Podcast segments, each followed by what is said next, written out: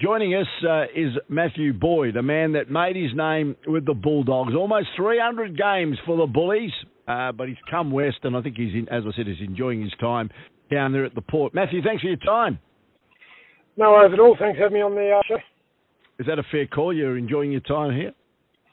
Yeah, absolutely. It's been a it's been a really good move, and um, really enjoying my time at Freo. It's been a it's a really good club to to be a part of. You know, really strong culture and doing something uh, pretty special. So um, great to be a part of it. Mm. How does it differ, do you think, from another club that could be a bit similarity in relation to the fan base and the passion they display when you were at the uh, Bulldogs, where of course you also captain for a number of seasons, about three seasons? Yeah, yeah. Look, um, oh, there's there's plenty of similarities with I, I think with all clubs. It, a lot of clubs, um, most clubs, have very passionate fan base. Um, you know, probably my eyes have probably been um, opened up to how passionate the Freo supporters are. I probably didn't realise that when I was a when I was a player at the Bulldogs and in my time in the AFL, but certainly a, a really passionate bunch of supporters, which you know they get behind us, and we really we really lift when we're playing in front of our home crowd. But yeah, I mean, you know, it's a it's a young and exciting uh, group that's that's coming along in terms of the playing group. So I suppose towards the back end of my playing career at the Dogs and and the you know, the front end of my coaching career at the at the Dockers, it's um you know there's some similarities in terms of the excitement of the of the, the young playing group coming through.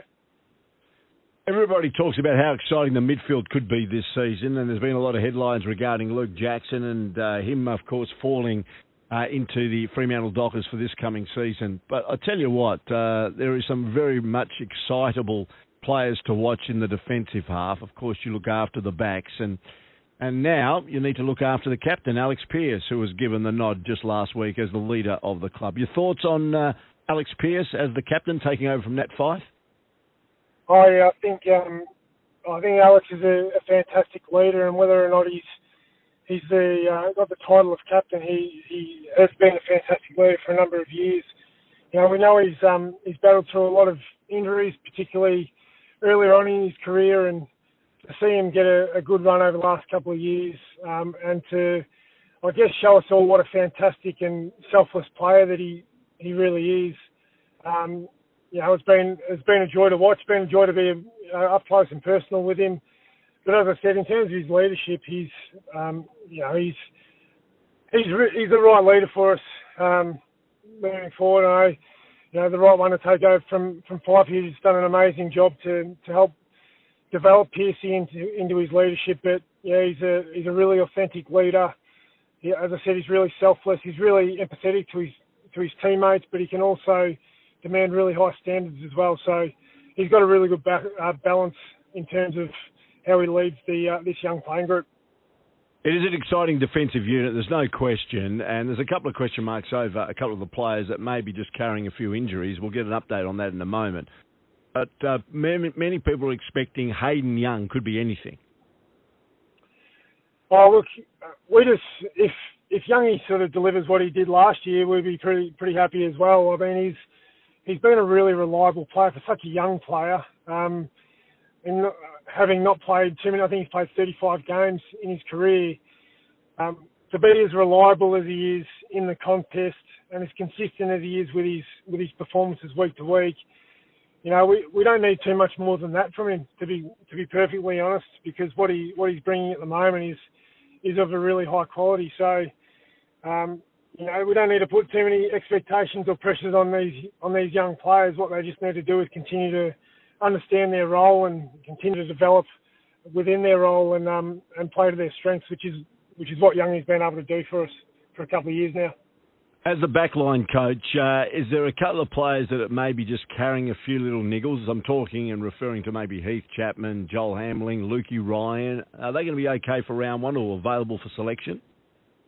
Yeah, well, um, he uh, Chappie and, and Joel both played footy over the weekend. Obviously, Joel Joel played it down at Peel Thunder in an intra-club match, uh, and Chappie played um, his first sort of uh, hit out for the season uh, against Port Adelaide, um, and got both got through really well. Uh, Lukey Ryan obviously missed. He's missed a couple of weeks now with a bit of a bit of a back complaint, and he, it's something that he's sort of carried for for a couple of years. So he's um he's on the upward upward trend now, and he trained well today. So um, you know, time will tell with with Luke, but the other two the other two are fine. What about uh, last week? I noticed that Jye Amos, who a lot of people are talking about, will have a, a real responsible position in the Fremantle Dockers uh, this season. He didn't play last week. Can you give us an update of how he's going? Yeah, he's a pretty exciting young player for us. Um, you know, he's got a lot of upside as a as a forward. He's got really, uh, he's got really good footy IQ and footy and, and forward craft for such a young player. Um, he's he's still developing though. He's still developing in multiple aspects of his game, and um, that's where that's where he's at. He, he had again he had a game for Peel Thunder uh, over the weekend, so um, yeah, he'll continue to develop and try and put form together to to bust his way into a into a forward line that's you know it's got a um, a lot of players for, for not many spots. So it's a good position to be in at the moment, but he's certainly pushing his case for, for round one and early in the season. Tell you what, Fyfe, he looked like uh, he was really enjoying himself last week. A couple of goals across his body, had a bit of freedom. The responsibility of the captaincy, of course, has been lifted from uh, his shoulders where he's carried the burden for a number of years. He looked pretty relaxed last weekend. Yeah, I mean, he's a quality player. You don't win two Brownlows and not not being a quality player. So um, he's really embraced the the new role that he's he's been asked to play, and he's he's really willing to play as a forward, a permanent forward.